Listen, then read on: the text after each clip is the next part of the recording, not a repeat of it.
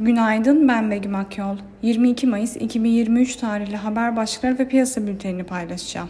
Yurt içi piyasalar 3 günlük tatilin ardından Cumhurbaşkanlığı seçiminin ikinci tur oylamasının yapılacağı 28 Mayıs pazar günü öncesi son işlem haftasına başlıyor.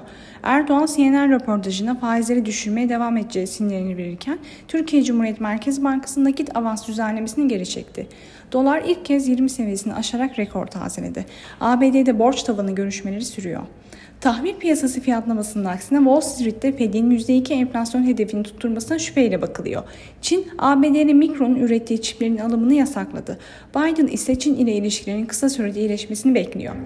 Piyasalara genel olarak bakacak olursak pay piyasalarında Cumhurbaşkanlığı seçimlerinde ikinci turun gerçekleşeceği 28 Mayıs tarihine kadar endeksin geniş mantta dalgalanmasını sürdüreceğini düşünüyoruz.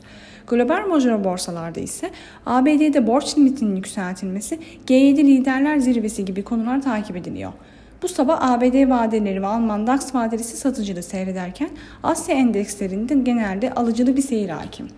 Teknik analiz verilerine bakacak olursak gün içinde 4400 ve altına gerileme tepki yükselişi için alım fırsatı, 4578 ve üzerine düşük hacimli tepki yükselişleri ise satış fırsatı olarak takip edilebilir. Viyop tarafında ise gün içi long pozisyonlar için 5130, short pozisyonlar için ise 5270 zarar kes seviyesi olarak izlenebilir.